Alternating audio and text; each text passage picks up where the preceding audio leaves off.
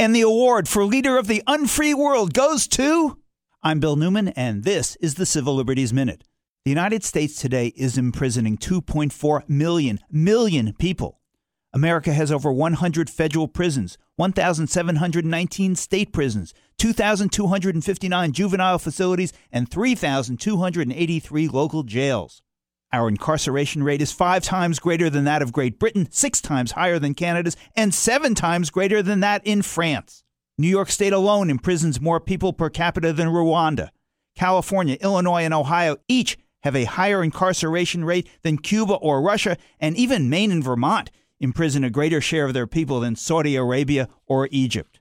These facts from the Prison Policy Initiative are reflected in a recent article in the Atlantic magazine, which further states that mass incarceration in the U.S. is more than an international anomaly, it's also a relatively recent phenomenon in America.